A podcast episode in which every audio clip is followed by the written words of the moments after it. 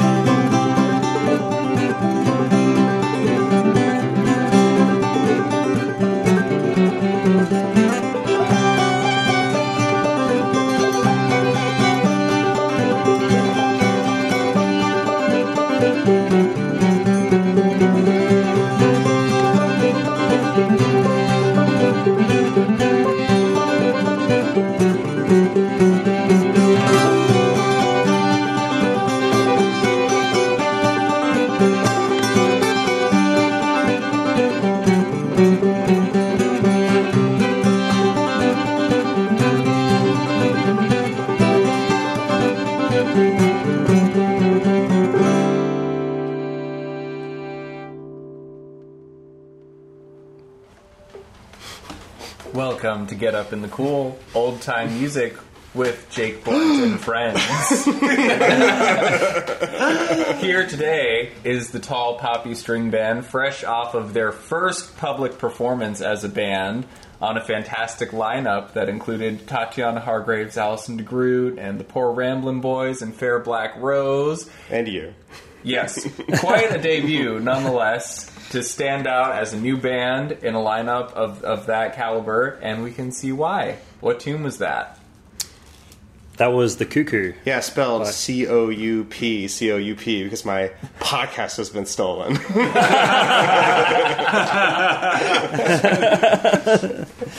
That's my one joke. I'm out for the rest. I'm gonna take it easy. It's been a long week.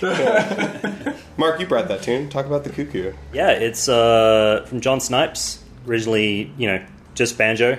It's super weird. Uh, the the recording, like I, for the longest time, I didn't know what to make of it, and I'm still not sure I do. Like I'm, what we what I play is definitely not a faithful recreation, um, and it's not going to be on guitar. I think it. I think it makes sense with what the source recording sounds like, but you you definitely had you had to make decisions. Yeah, I made some decisions, Yeah. and I stuck, I stuck by them. Yeah, it's still in C Lydian. Yeah, and I really liked that. keys. I really liked that aspect, and there's, yeah, I could tell that there was something. You know, at first it seems like it's really hard to see where a part is ending and where it's starting. Um, but I could tell that there was something, something cool with the phrasing going on. Something like that was felt really enigmatic. It's got that. I think just like that C, you know, that parti- this particular approach to the tune, which has this kind of like C Lydian kind of feel, is not like any other version I've heard. Yeah, very circular, but like because it doesn't really have like uh, like the A part and the B part. You know, like it's almost just kind of like one sort of long form. Mm-hmm. You know, so kind of like I don't know. Instead of like having repeating bits, it just kind of goes around in a big circle, which I think is quite cool and unique. So I'm I'm, I'm the coup is back. We're, I'm taking over again. The cuckoo. I saw I saw I saw interviewer Cameron I know. creeping out. Gotta I'm gonna to- yeah yeah. I'm gonna be an obstructionist. This Yeah. isn't your space. thank God. So I'm interested. I feel like it's really easy as an old time musician, particularly as modern players, to kind of take these really old recordings where they don't necessarily operate with the same rhythmic and melodic norms as we now have. And kind of cram them into something more regular. And I feel like your arrangement still left a lot of breathing room harmonically, rhythmically. I understood that there was a pattern to it, but I also felt like the many different ways you can interpret an old recording like that were all in there, and I'm curious to know what your process was for coming up with that arrangement. Yes, it was. It was interesting. Um, I, I remember, like, I feel like when we were wo- working out these arrangement things uh, together, you know, it was our first time kind of working together as a trio. So we were also trying to work out like what is the sound of this band. You know, we. Uh, I feel like Cameron had sort of come to Mark and I and gone like, hey, like, I think it'd be fun to work with you two in the conception of the band, and, and then we were like, cool, well, let's all get together at George's place, and then and then we were like, oh, so how does this band work? Like, we what is our sound? So we, we were trying to figure that out, and um, and uh, and we sort of got to arranging this one. Um, I feel like you know, there's always these moments when you when we're sort of playing to the tune, and and someone will stop and be like, "Oh, I'm hearing something. Like, let's try this and let's try that." And um, there was definitely Cameron had this kind of banjo roll thing going on, and I was like, "Oh, I really hear this." Um, this moment popping out, and, and that's this one moment that, that we sort of get going where I also play this kind of banjo roll thing, which is like.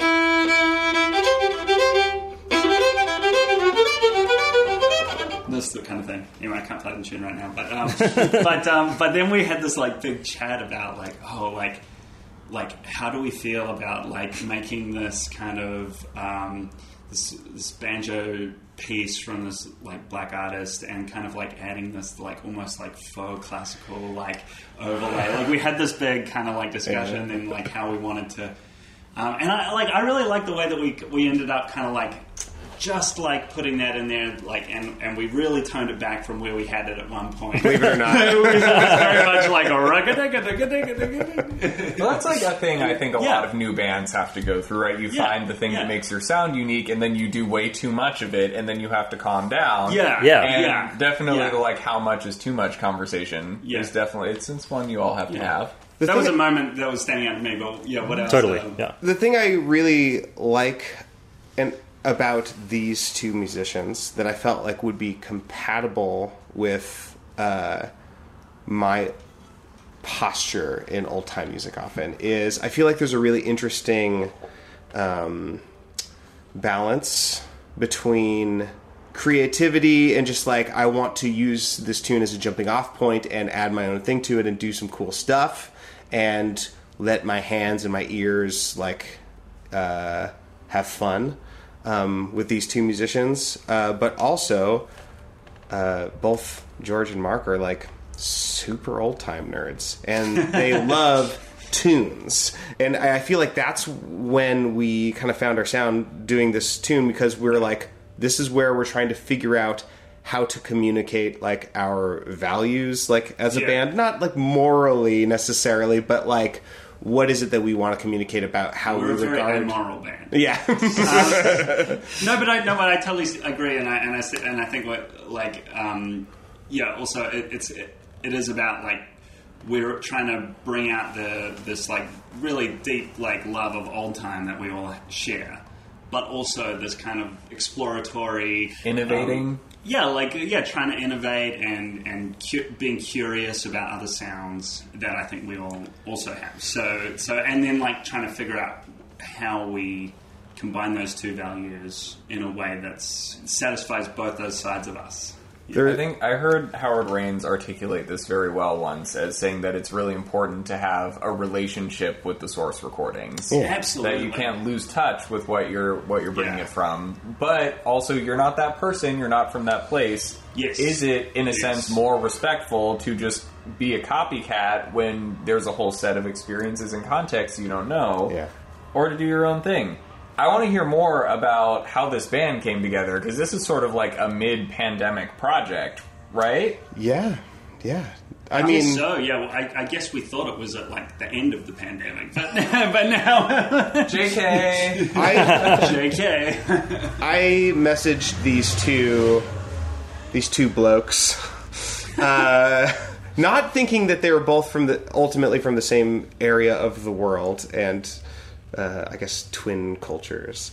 Uh, I messaged them because I had been working on a solo album over the pandemic because I was getting some FOMO from all my friends having pandemic albums, and my big pandemic project was uh, keeping a baby alive and keeping my family sane and getting my older son through remote school. So I had been like, yeah, like grinding away at this solo album, and then I was just like, this has been a great reminder of how much I prefer playing with other people and like having dialogue in the music, and not just with myself. I don't like monologuing.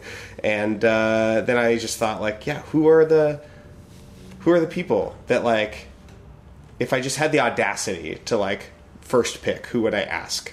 You know, to like throw in monetarily with their time and their energy and stuff. And these are the And then they said no, and then after that, he asked us. this is our silver medal band. And his third choice was George Awesome. and Mark. I wonder if you would play another tune. I think it might be time. yeah, what do you what do you Yeah, want to let's play? do it. Do you want to play that Pride of America or Old Cow Died? Oh yeah, let's do Old Cow Died because Yeah. that's we have a whole argument to. Oh yeah, to there's a bring grudge back up. match to settle Yeah. when this tune is over. Yeah, our fir- maybe our first band fight. All right, well, Cameron, it's just me and you. Yeah. One, two, three.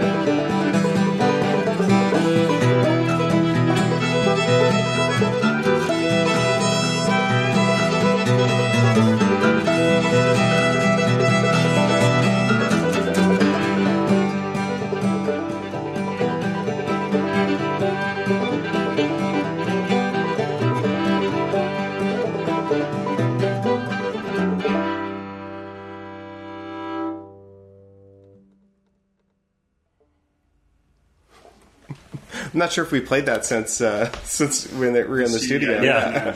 no. I think that uh, you could probably tell on my. I don't think so at all. Yeah. And so I, I, I need to. We need to talk to the people about uh, Right. the the disagreement that arose because I, I got a, a, a text message from George while I was up in Maine, just going, "Hey, where do you hear the downbeat?" On Old Cow Died. Yeah. So I pull up the YouTube video and play it, and I start like snapping, and I sent like a little Instagram video, and he was like, "No." and then I find out this has like been a, a, a subject of debate, yeah. and I, I need to hear more about that. Yeah, I mean, I don't know what to say. Aside from the Well, I think- that like uh, Tell us you know, where you're well, wrong, George. Well, well, here's the, here's the disagreement. Mark is Australian, and I'm from New Zealand, and we are I'm playing this tune in a very Australian way. we're just kind of uh, you know like we're just set up to disagree. Love that Uh, Bush you know, tune, Old no, Cow. we just got geopolitical old Yeah, yeah. time music for the first time. I, I just, I, I'm, you know, like I'm just predisposed dis- disposed to uh, to have to disagree with Mark on this um, and everything. Uh, no, um, Well, No, was I don't know, I just, like, I pulled sent. up- I think yeah. I sent you a.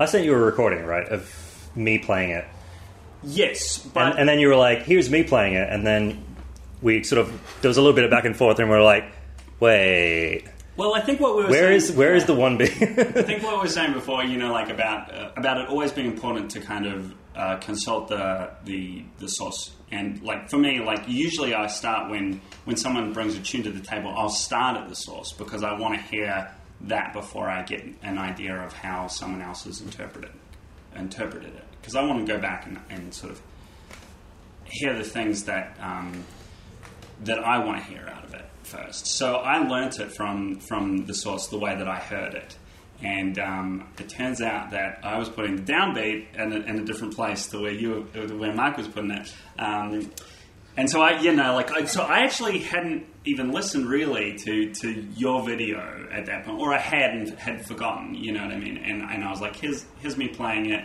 and then and then I went and looked at your video, and I was like, no, this is a completely different tune. Like, to, like And when you flip the beat around, when you flip the beat around on uh, um, on this one, it's kind of wild how different it sounds. This is hmm. like extreme. It's like so so completely so wait different. so so the way we played it just now was one two three four. Yeah.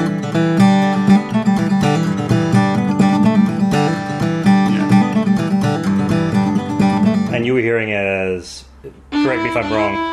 One, two, three.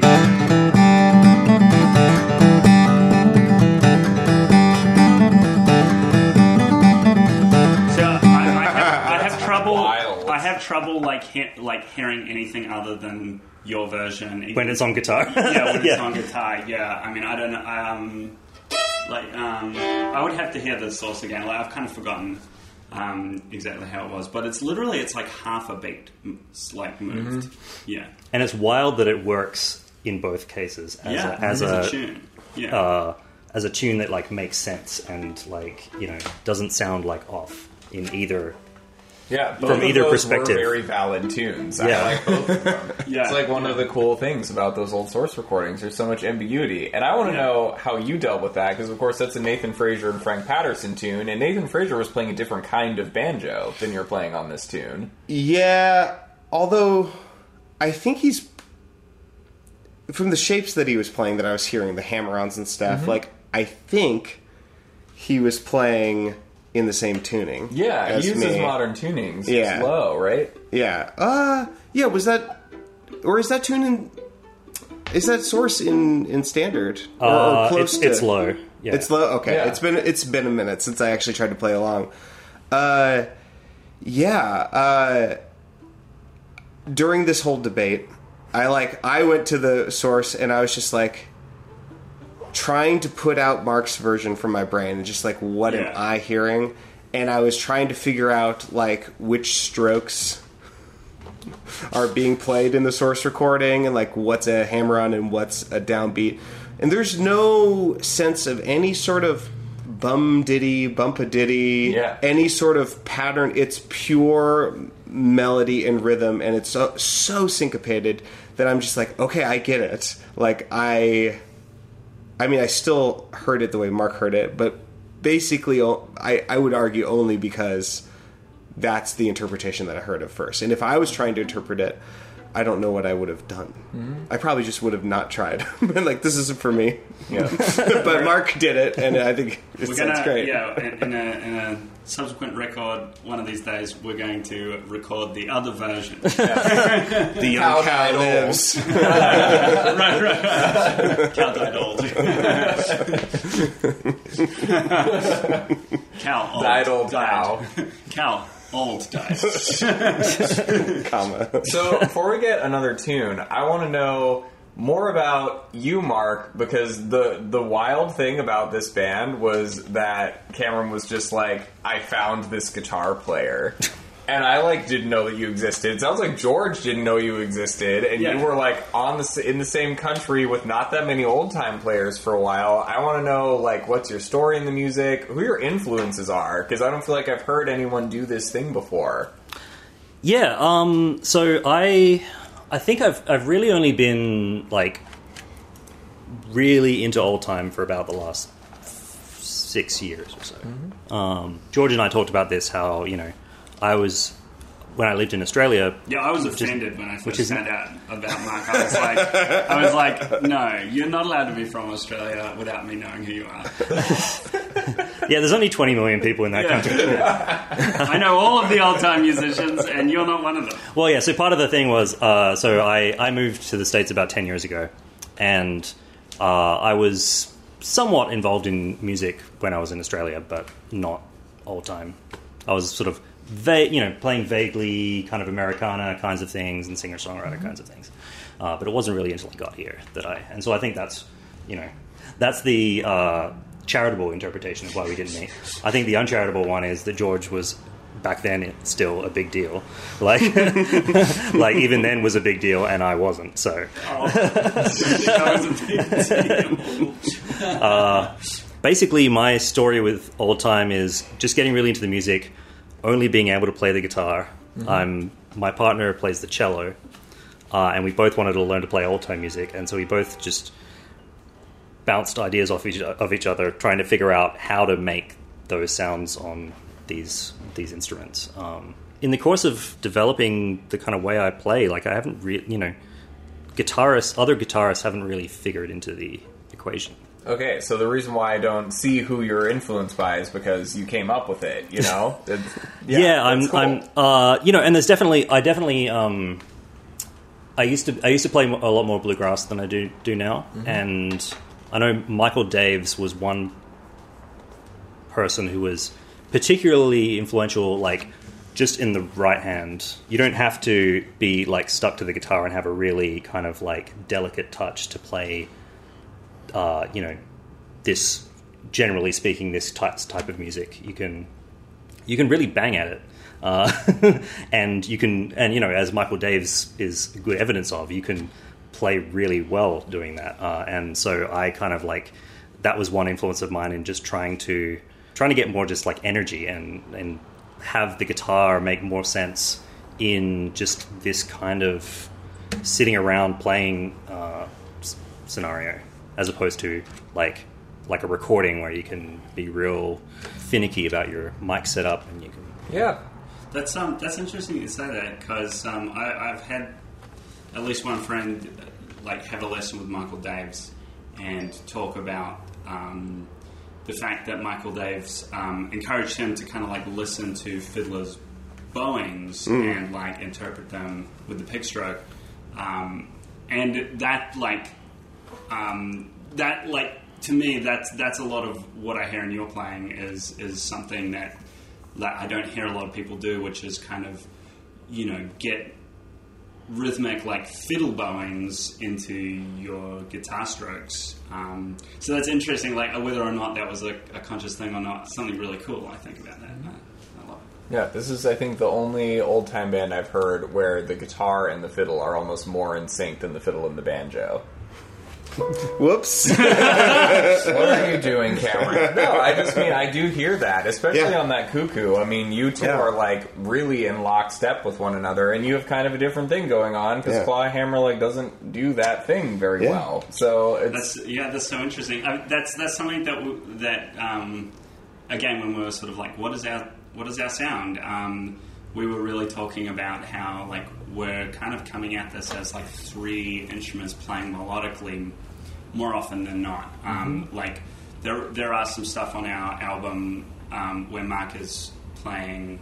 Playing some chords, eventually he'll sort of get around to playing some chords, and, and it'll be like, yeah, like uh, it's kind of Yeah. like It's but more- we're using it as an effect rather than the the, the, the standard, rule. yeah. yeah, which is which is unique and, and, and a fun thing that, that we had fun kind of working out how to how to interpret. Yeah, when we were like sort of like sketching out arrangements for uh, for some of this stuff to record, you know, there's there's bits that are just old time in big. Uh, Yeah, Big yeah, that's capital Cap- letters. caps lock, Yeah. old time, and that was when and that's Mark- where that's where I really go into just the like straight boom chuck. Uh, yeah.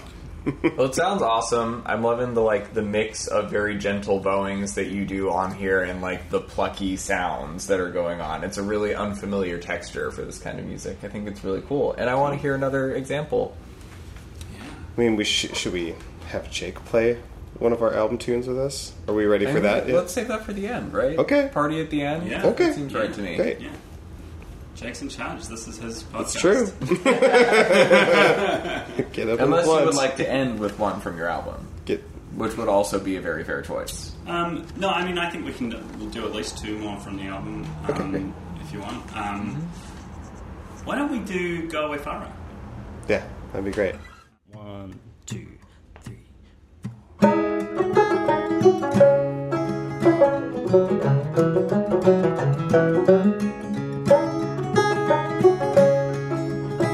Thank you.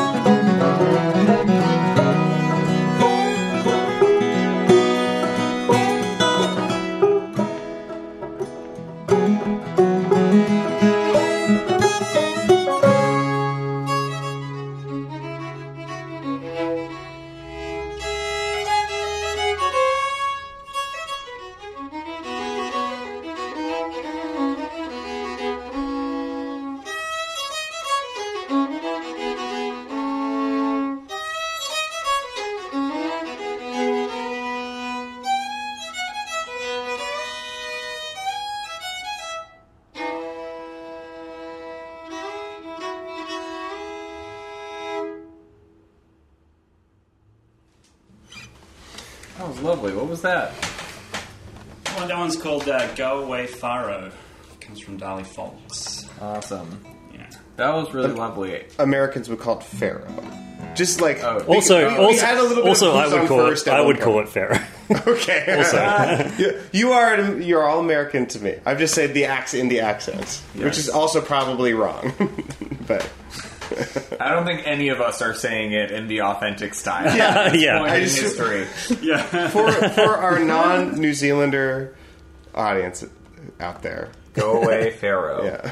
Slash Pharaoh. we were making Um, go away Nero jokes anyway. Oh my gosh. Like other All right, so I want to ask you questions, Cameron, um, because I've been like peer pressuring you to do a banjo album for five years at this point. Yes. and I'm very excited that it's happening. And I feel like I feel like that was a really exciting tune. Partially, that was a very high pressure arrangement. Like Yeah. you all had very heavy lifting to do in the way you put that tune together, and that was very impressive. But I was definitely feeling like you had a really tall task. You're playing a fretless banjo with a guitar and playing some harmony lines that if they weren't right, it was going to sound really wrong. And you nailed it. And I'm like, this is what Cameron's been waiting for. Like, Thanks. like this this moment. Yeah, it's impressive. I mean, like, it was impressive when we were putting this together. You know, I basically play the melody the whole time, and normally in, like, those sort of situations, you know, it's pretty easy for a fiddle to go, like, oh, we'll do a harmony. Um, but uh, Cameron, nailing the harmony on the fretless banjo up the neck, like, what? Yeah, I for some reason while we were sending each other demos back and forth, I decided it would be funny to have a version that was a uh, uh, Lydian parallel harmony on, the, on a fretless banjo, uh, and old time move. I brought it up, and uh, when when we got together in our little our little band camp in the cottage, One time at band camp. yeah. It was one of those like, well, not this, but, and then played it, and we were like, exactly that. yeah, it was like, okay. it was really exciting every time it happened, and I feel like there were like there were some lost Lula vibes there at the beginning. I was having like you know Ferris and High Jason praise. Flashbacks. praise. Yeah, Yeah. I mean it's it's wonderful, um, and I'm interested in hearing from you like how. Man, I, I don't feel like like two years ago I would have ever seen you playing a fretless banjo, and I want to know about like what you feel brought you to this point eh, as a banjo player. Okay, well, Not just the fretless, but Sure. like partially the fretless. yeah, I knew that I wanted to eventually. I wanted to eventually get to fretless because I had this idea that um, it would access a different part of my brain that wasn't so obsessed with notes. Did it work? I think it has helped in some ways. Lydian harmony? I know. I, I love where that's going and where it ended up. I know. uh, I had this really. Uh, I had this moment uh, during the 2020 virtual Earful of Fiddle um, with Jake, where I was teaching. Uh, we were both teaching banjo, and um, I had just gotten this uh, Proust tack head from Phil Shills. Shout out again to Phil Shills, who We love Phil uh, Shills. yeah, uh, who's a, a good friend who I would love to give a hug to someday because I've never met him in person. But, uh, you know, these internet friends we make sometimes that become close. anyway, he gave me this banjo uh, because he was. I guess he had enough other banjos to play with and wanted to see what I would do with it.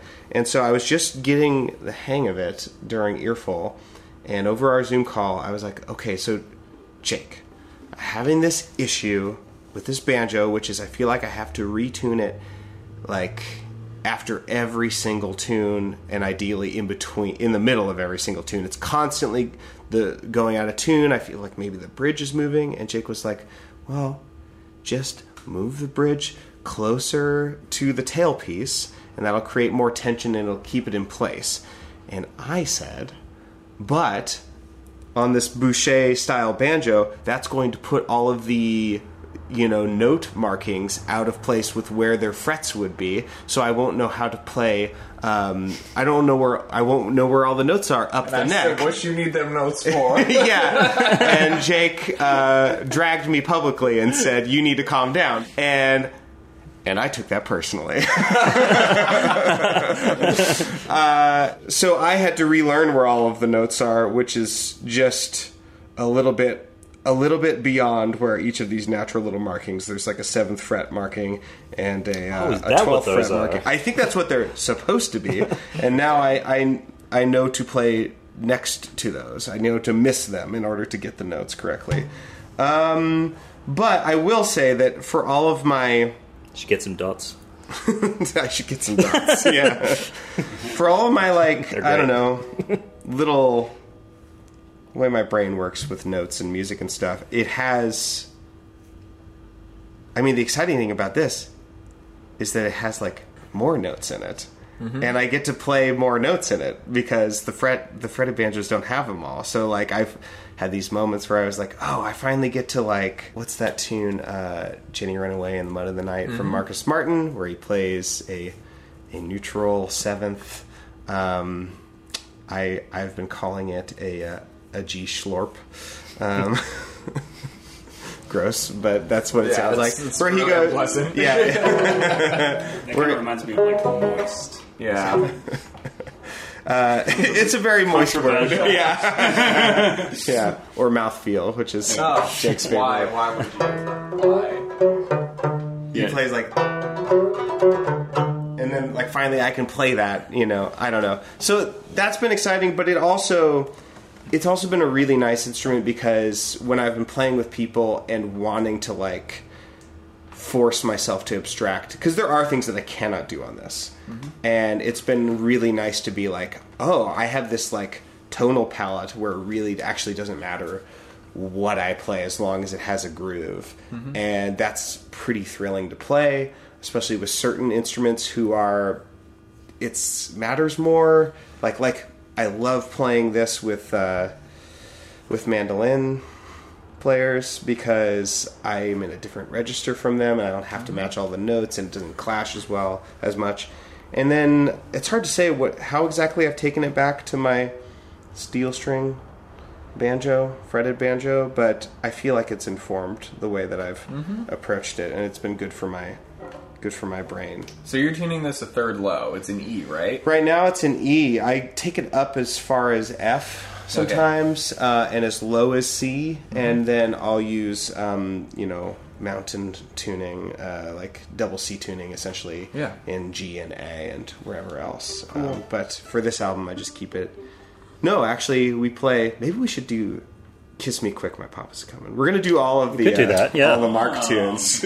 Oh, right. yeah, we each brought four tunes to the album, and we they're I don't know that it ended up exactly like that. That was the I think it did. Did it really? I think it did. Yeah, because we had twelve Really? tracks, and I think it's four of each of our choices. Really? I, like I, I don't I didn't really go back and check because I think we just ended up kind of like going with the ones that made sense because we ended up with like way bigger list than what we ended up recording. But I didn't We- realize that we actually ended up with like four selections each. I think so, Yeah. but I think we also just like I think it's all sort of blended together because I think we have such compatible tastes in tunes that I'm like. You know, you brought "Go Away, Pharaoh," and like that's my favorite tune to play. like on the album, it's so fun, you know, and like, yeah. So I don't know. Well, how about another tune? Should we should we do that, or do you want to? I'm down for anything. yeah, yeah, yeah. How? Um, yeah, I, I can definitely play that. Um, how? remo- You started that by yourself, didn't you? And then. This this is an example of a tune where I was like, I can't actually keep up with this on my regular banjo. I'm going to become pure id in my arrangement for this. So You're normally so restrained.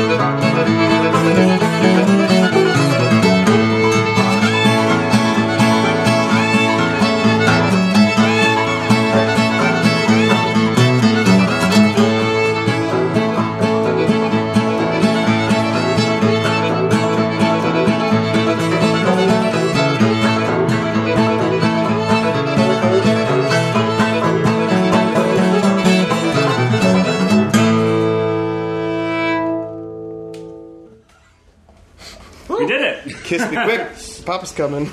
Excellent. All right. Well, last on my list of people to bother is George, Georgie Bear, Big Deal, Dorigo Jackson.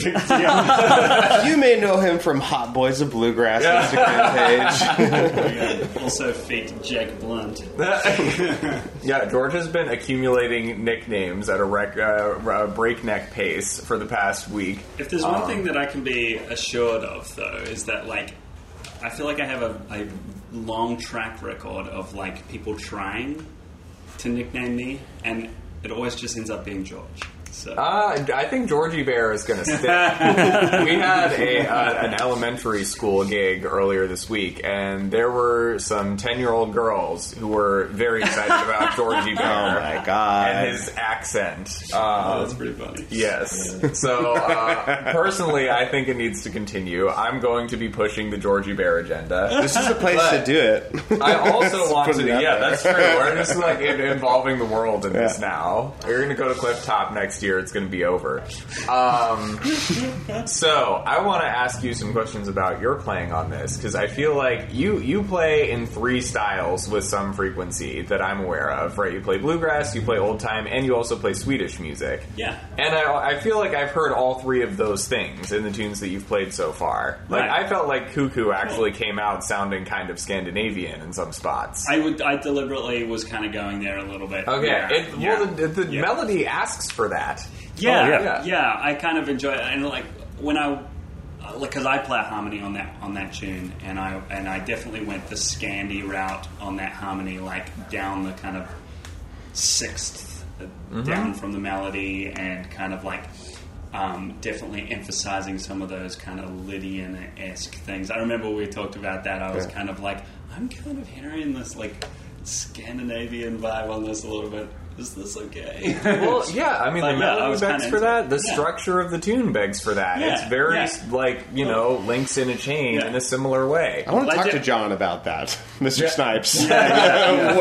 You've been to Sweden. John. well, Yeah. I, no, I mean, I also have studied a little Yeah. bit of Scandinavian music. I mm-hmm. have definitely found with some of the old, like, really archaic field Yeah. recordings, there Yeah. is a similarity in the approach. And it's cool to hear that coming out there. I'm glad you noticed that. Yeah, that's cool. Yeah. So I'm wondering how you approach blending styles. I mean, I mm. play with you, but also with a lot of other fiddle players who are polymaths in this way, and you can Yeah. do many different things. And I feel like you all kind of have your own set of rules or like norms with how you decide which well you're drawing on, depending Yeah. on the tune. And I would Yeah. love to hear more about that. Definitely, it, it's often in my approach to the bow.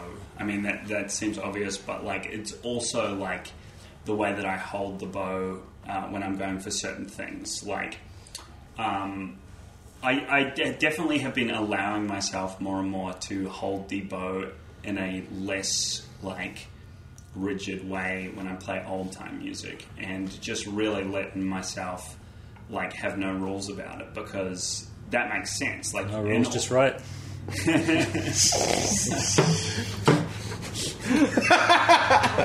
Australian culture, just like the motherland. classic. classic. Um, Shrimp on the Barbie, all that. You're really not trying to make Australian friends right now. That's what he's. He just made an Outback Steakhouse joke. I can't do it. I thought I was invited to the barbecue. Oh my god! Mate, you're not invited to the Barbie yet. all right? it's the Barbie. Um, no, no. Uh, well, anyway, back to my very serious uh, discussion about bows. Um, yeah, I, I don't know. When I'm playing old time music, like I, I'm, I'm kind of like trying to get more loose with it these days, and like let go of my my like pinky finger and and my middle two fingers a little bit. I'm just kind of like going with the claw a little bit more these days. You know, I feel like there's just certain things that like you can only get the sort of sound that that that I hear on those old recordings when you are that like loose with it. Um, and and and then when you know when I'm trying to play bluegrass music, I'm often kind of like pressing harder, and then kind of like my other fingers start going to the stick, and kind of like. Um, but yeah, I mean, when we were recording this stuff, I was mostly in old time, in old time land. There was, I suppose, there was a few tracks where I kind of dip into bluegrass land a little bit, and then obviously that one little moment, particularly where I felt like I was going going there with some uh, Scandinavian sounds. Um, I think you at least take a swim at least once. I, I definitely take a, a, a swim in bluegrass land, um, in the bluegrass pool, um, uh, a couple of times. Yeah, um, yeah. I definitely feel like my technique changes, particularly in the bow hand. I would say, um, but I'm I'm consciously trying to blur the lines more with my playing and kind of make it more kind of less less defined in my, my own brain when I am doing one and the other. Like sometimes I'm like, you know, playing an old time tune, and I'm like, I should be playing bluegrass like this. This is really groovy. People people love it when I when I go with the energy that I bring to old time music in bluegrass, and um, and sometimes I can you know sort of get a little too like precise and and, and, and all of that in the bluegrass land, um, and and start tripping myself up or whatever. And I, you know, I just I should just be kind of like mashing down on it like I do in, in old time. You know what I mean? It's kind of like I'm actually like I'm I'm kind of like yeah, I'm kind of like um, I'm purposely trying to like bring those two sides of myself, particularly those two sides of myself, together more and more and and um, so yeah, so we'll see how that keep, keeps going. It's funny. I feel like this is a trend right now for a lot of young old time musicians to be bringing in these bluegrass Yeah. bits, and mm-hmm. a lot of young bluegrass musicians to bring in the old time bits. Makes me wonder if we just needed some time apart, and now we're just Yeah. converging Yeah. again. Yeah, Maybe we'll just switch places, and Yeah. old time will have a lot more money in it in like twenty years. Oh, I can't wait. You ready? You're gonna be playing Dewitt style banjo in fifty years. And IBMA is going to move to Clifftop, West Virginia. yeah. I know. I, lo- I, I was loving this idea. Yeah, yeah. IBMA at Clifftop, and then um, Clifftop happens at the Marriott Hotel.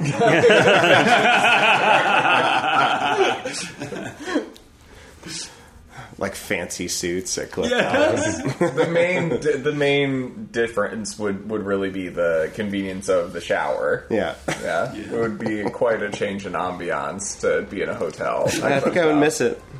Uh, I'm not sure I would miss that part of it, but yeah, no, I, I wouldn't. I wouldn't trade. I wouldn't trade. We embrace the good with the bad.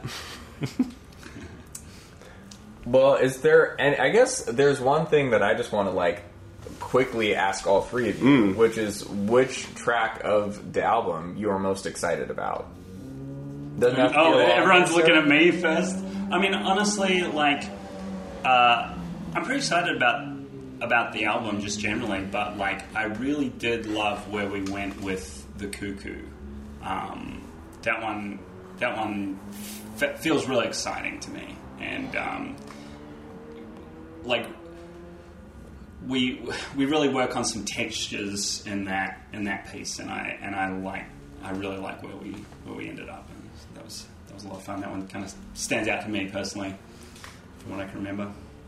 Cameron? Also, also the um, I'll tell you another one. I suppose. Uh, am I allowed to pick? Runner two? up? Um, or just another one that really that like I really love listening to is that one that we did, um, uh, the Last of Sizemore.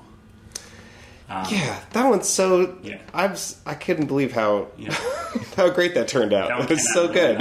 If you do well. say so yourself. I was honored to be a part of it and excited by what happened. Yeah, little Hiram Stamper. Yeah. That's like one of the only old time tunes that I've played that has a, a half beat in it. Right. And yeah. it's it's amazing like how how unsettling that is to play. Yeah. like and it's wild. I feel like we worked really hard to sell that half beat. Yeah. Yeah, and I'm proud of how we did. Yeah. Can't wait to hear it. How about you? What's your most You know, uh, I I do some singing on the album, and one song I was really excited about was Ola Belle Reed's "Springtime of Life."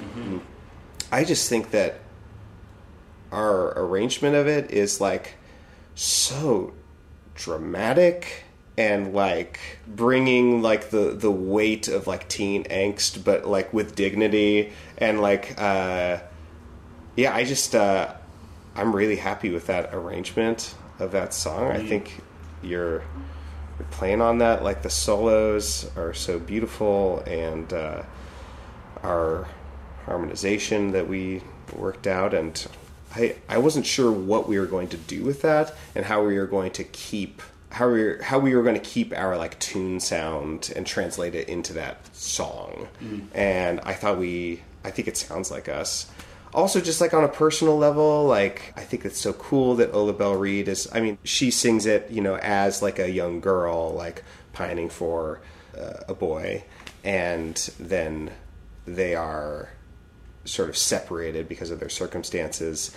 Um, but she also she sings kind of from any gender, kind of mm-hmm. at will, and it seems to like not be like a, a big deal. Like like she recorded that music, you know, and mm-hmm. like no one like bats an eye at it. And I also know from like Cathy and Marcy that she was like Yes. an early like you know queer ally or not, she's not queer but she's an ally to, to queer folks and you know and mm-hmm. we would talk openly with with them about it and that means a lot to me personally and i think also just the story of that song for me to sing it uh, feels like i don't know i was able to work out a little bit of just like to do do a little bit of therapy in the studio, you know, and on stage of just like growing up in the church, all of this stuff was like out of you know reach for me, and so that was very personal for me, and I felt very like supported and encouraged to like have you two like come along with me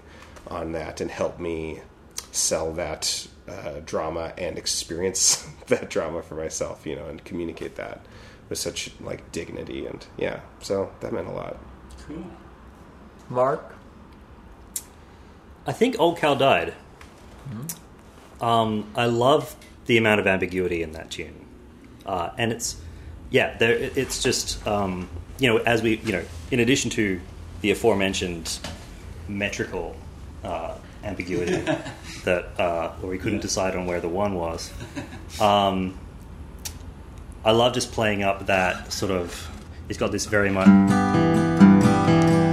Sort of like, like That's such a good sound. like isn't it? what, like one chord, six minor chord, just kind of like existing together, and like it's really fun. Not like, and you know, at at a certain point in the song, we really heavily kind of s- settle that uh, in the in the backup guitar stuff. But I love just not deciding that issue for a long time and just keeping it yeah. keeping both of those sounds just kind of like in the air. Um, and yeah, and the, the tune is just so much fun to play. Like I, I, I have so much fun playing playing it with these two. That was a really interesting like thing to zero in on the like six and one happening at the same time because Gribble, Lusk, and York do that too, where there are moments where the fiddle player and the banjo player will both be playing the six and the guitar is just sticking on the one. I love that And- sound. It's yeah. so It's such a good sound. Yeah. yeah. yeah, Yeah. So- And I- And it really does fall outside of kind of like how we've been trained to listen to music, isn't it? Like, Yes. You know, because like, like that just kind of, you know, brings up how like you know we're just conditioned from like day one with with everything that we hear these days. Uh, at least in in my experience, I'm sure in yours, but um, uh, yeah, you know, like there's a, very clear difference between you know the one chord and the six chord, you know, and and muddling those sounds up would would be kind of a big no no. You know, and, and like, What am I supposed to feel? Yeah. Is it happy or is it sad?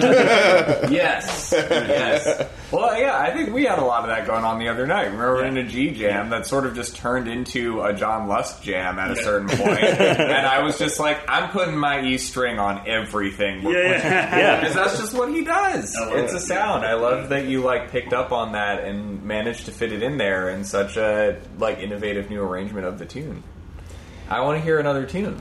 I think it's time. So typically this will be like the last tune. oh, there's five normal ones and, And then then the, a little extra. bonus? Okay, yeah. Then- Can, can we can we do a quick little plug session for for the album and for we have some bit we're recording this before we were well before we release it and we have some business to discuss and figure out what exactly is going to happen but um, i guess what i'll say is please wait until after the last tune for some specific calls to, to action. There may be some Kickstarter type things, maybe literally a Kickstarter or uh, that kind of thing, pre orders, something uh, to help make this album get as far spreading as possible and to get people aware of it and to, you know, make it look good and sound as good as possible because, you know, we've paid for the studio time, but we still gotta, like, still gotta mix and master it and stuff to do. artwork and some publicity would be cool and Yeah. and printed and all and all that stuff. So yeah, T- tall poppy string band. Oh, I also need to ask. So, when George explained this band to me, it made perfect sense because of his accent, because he pronounces O's differently than we do. So it came across as the flower, poppy. And then when I heard you say it, I was like, wait, like tall poppy? Like, tall poppies? I mean, to wait, are you thinking like puppy the- dog or, or No, pappy poppy, like, a like a P-A-P-I. Like like Big Papi. Yeah, and I was like, "Is this a deliberate?" Because that is a pun that you would make on pappy? purpose. Like, Yeah, we're all just giant David Ortiz fans. like like pappy, Hey, like a Yeah. like a bullshit. oh, interesting. I was wondering. We've already appropriated enough stuff on this album Yeah. that we don't need to just call ourselves uh, a Tall- Latin tall poppies. greeting. a poppy. Yeah. Oh. Well, maybe we should explain. Do you, you want to take this since Well, it's not my suppose, like- culture? It's very. It's your idea. It was my idea. Uh, I, I guess in in New Zealand, where I'm from, and also in Australia, it's quite a reserved society, and uh, it's it's culturally sort of frowned upon to to stand out too much. I think that like people in New Zealand really value collective collectivism. Everybody's sort of seen as, as doing their bit, and you know even something like sports teams, you know, and sports stars. Um, in the US, sports stars can be very larger than life, and in New Zealand, when they're interviewed, they're often very um, humble, and they don't really want to bring attention to themselves because they're a part of the team, and you know, like the, they're just kind of like, oh no, like it's it's not about me, you know what I mean? And so that's like an example of how like.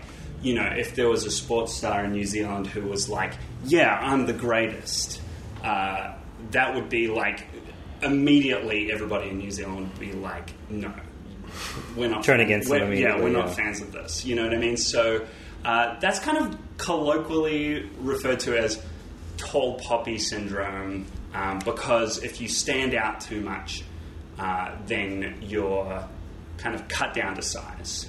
Uh, you're the first one to be sort of cut off, you know, and um, so that's kind of like the visualization of that. And I think that there are there are good things and bad things that come with that, you know. Like I think that in America, uh, it's it's a lot more culturally acceptable to stand out, and there's obvious like advantages to that if you are, um, you know, a musician. a, a musician or or you know like um, you want to bring attention to yourself in, in a certain way because you're you know like maybe maybe it's to do with uh, LGBTQ or something um, where Yeah, you, know, there's- you, there's- stand, you stand out and you're like hey I'm like it's not just about being um, being like a, a large in life like uh, ego. Um, like it's also about like just standing out differently in society that that can be tough in New Zealand. And so like that's a downside to it. I think an upside to it is that like you know sports stars are like humble,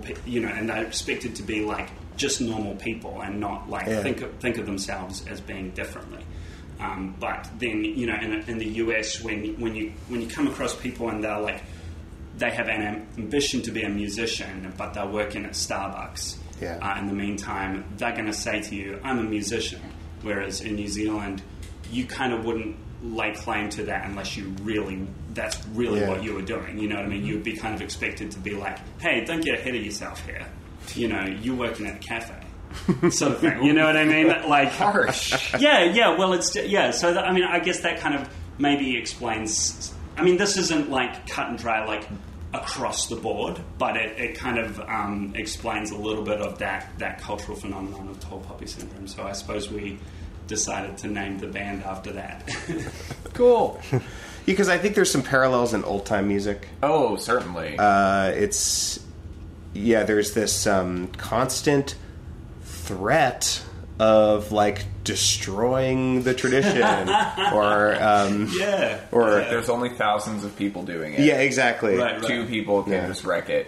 Yeah. yeah, there's this uh, there's this concern that um, something will be lost or the wrong things will be valued in old time music. Uh, whereas, like if you actually look at the sources, like yeah, they're just like all tall poppies, and they're all doing stuff that's Yeah. super different from everyone else, and there isn't a canon, and there is no monolith, and uh, yeah, I think there's something uh, beautiful about Yeah. not being uh, agriculturally the most sort of efficient or to like appear uniform and you know that No that monocultures. yeah that being said uh, covid response that collectivism has really paid off At times, Australia as well, but it's a bigger place. Yeah. Well, but I think I also hear the tension between those two things in the way that you were approaching this music. Yeah. I feel like you just really neatly struck at the heart of what you're doing as a band, working Right. with these old traditions, Right. being respectful of the communal art form, and Yeah. also you have specific things you bring to the table. And in a way, is it not good to contribute those to the community? Yeah, Do you not place your own Yeah. skills at the service of the sound and the tradition? Yeah. So I think you know there's a compromise to be made that everyone has to make, and it's exciting that you're working on it. yeah, yeah, I it's think a that fun. kind of brings us full circle on the way to where we started with talking about some of that stuff, and, and yeah, so that's cool. a bouncing act. There we go. Yeah. Last tune, Yeah, will you join us, please? sure. Our de- our gracious host.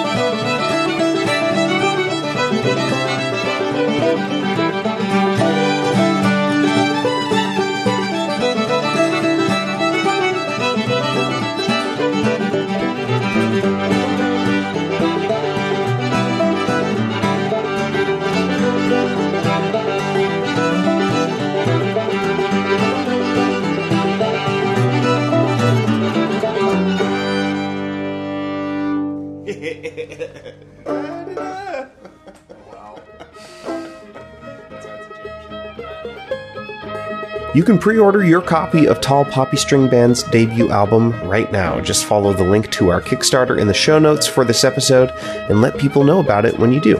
Make sure to follow us on Instagram and Facebook at Tall Poppy String Band for updates on the campaign. And shout out to Jake Blount for stepping in last minute to relieve me of hosting duties. Make sure you're following him on social media. He's got some shows coming up in the Midwest, and he's coming to Wintergrass. And if you don't have Spider Tales yet, go get it. It's so good. I'm going to omit my normal spiel just this once and double down on asking you to support our Kickstarter. You have until March 2nd, so do it soon so you don't forget. It's all linked in the show notes. Thank you so much.